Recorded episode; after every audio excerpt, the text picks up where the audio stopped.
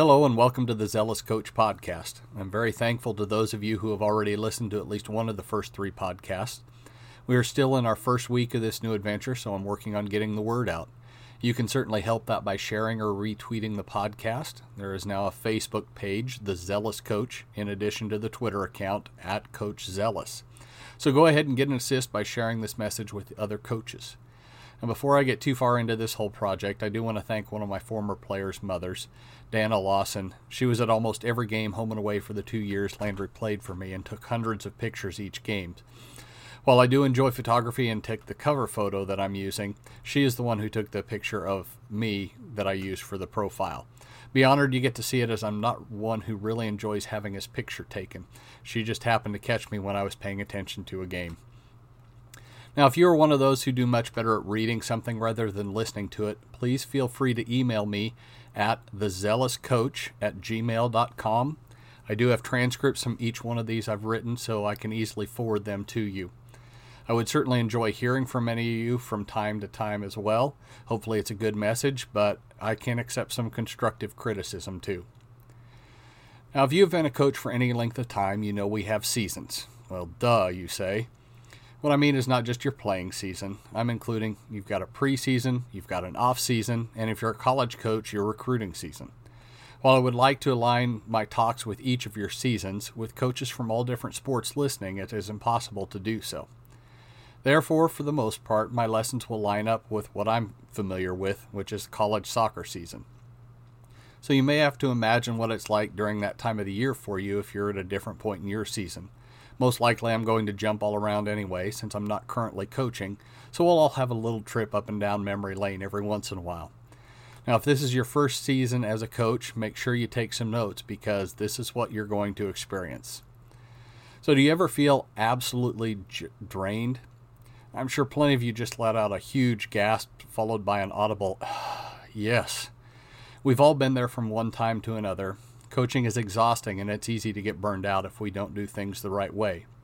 Wouldn't it be great if we just plug into the wall outlet and get some extra power just to make it through the season, the week, the day, maybe sometimes even the game?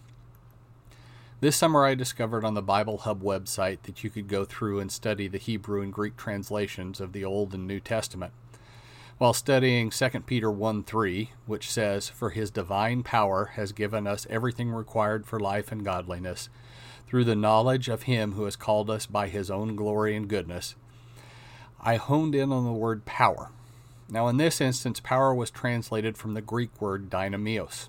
Now, I don't claim to be able to speak Greek, so I may be mispronouncing this, but hopefully you get the idea as I'm going through this, this podcast.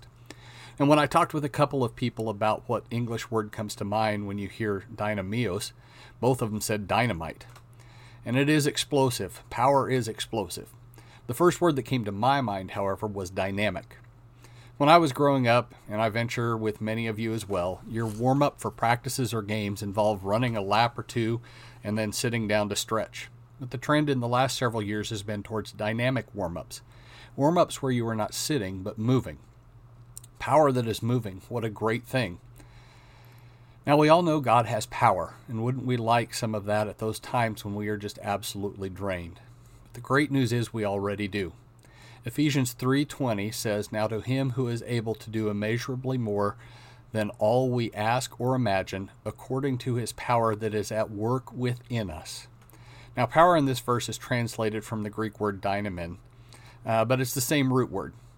God's power is not only moving, it is dynamic, and it is inside of us all the time. When we are drained of power and feel the need to be recharged, remember you already have the power inside of you. All you have to do is let it out. What is this power, you ask? Dynamite is used several more times in the Bible. Luke 9 1 says, Summoning the twelve, he gave them power and authority over all the demons and power to heal diseases. Now, that's a lot of power, incredible power that we can't even begin to imagine what it is like. Could you imagine walking up to somebody who is sick and healing them? So, when did or how do you get this power? If you had accepted Christ and received the Holy Spirit, it is already in you. Acts 1 8 says, But you will receive power when the Holy Spirit has come upon you.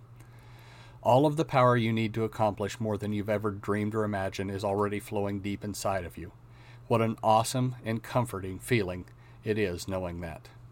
Thank you for listening, and I hope you enjoyed it. Until next time, Godspeed.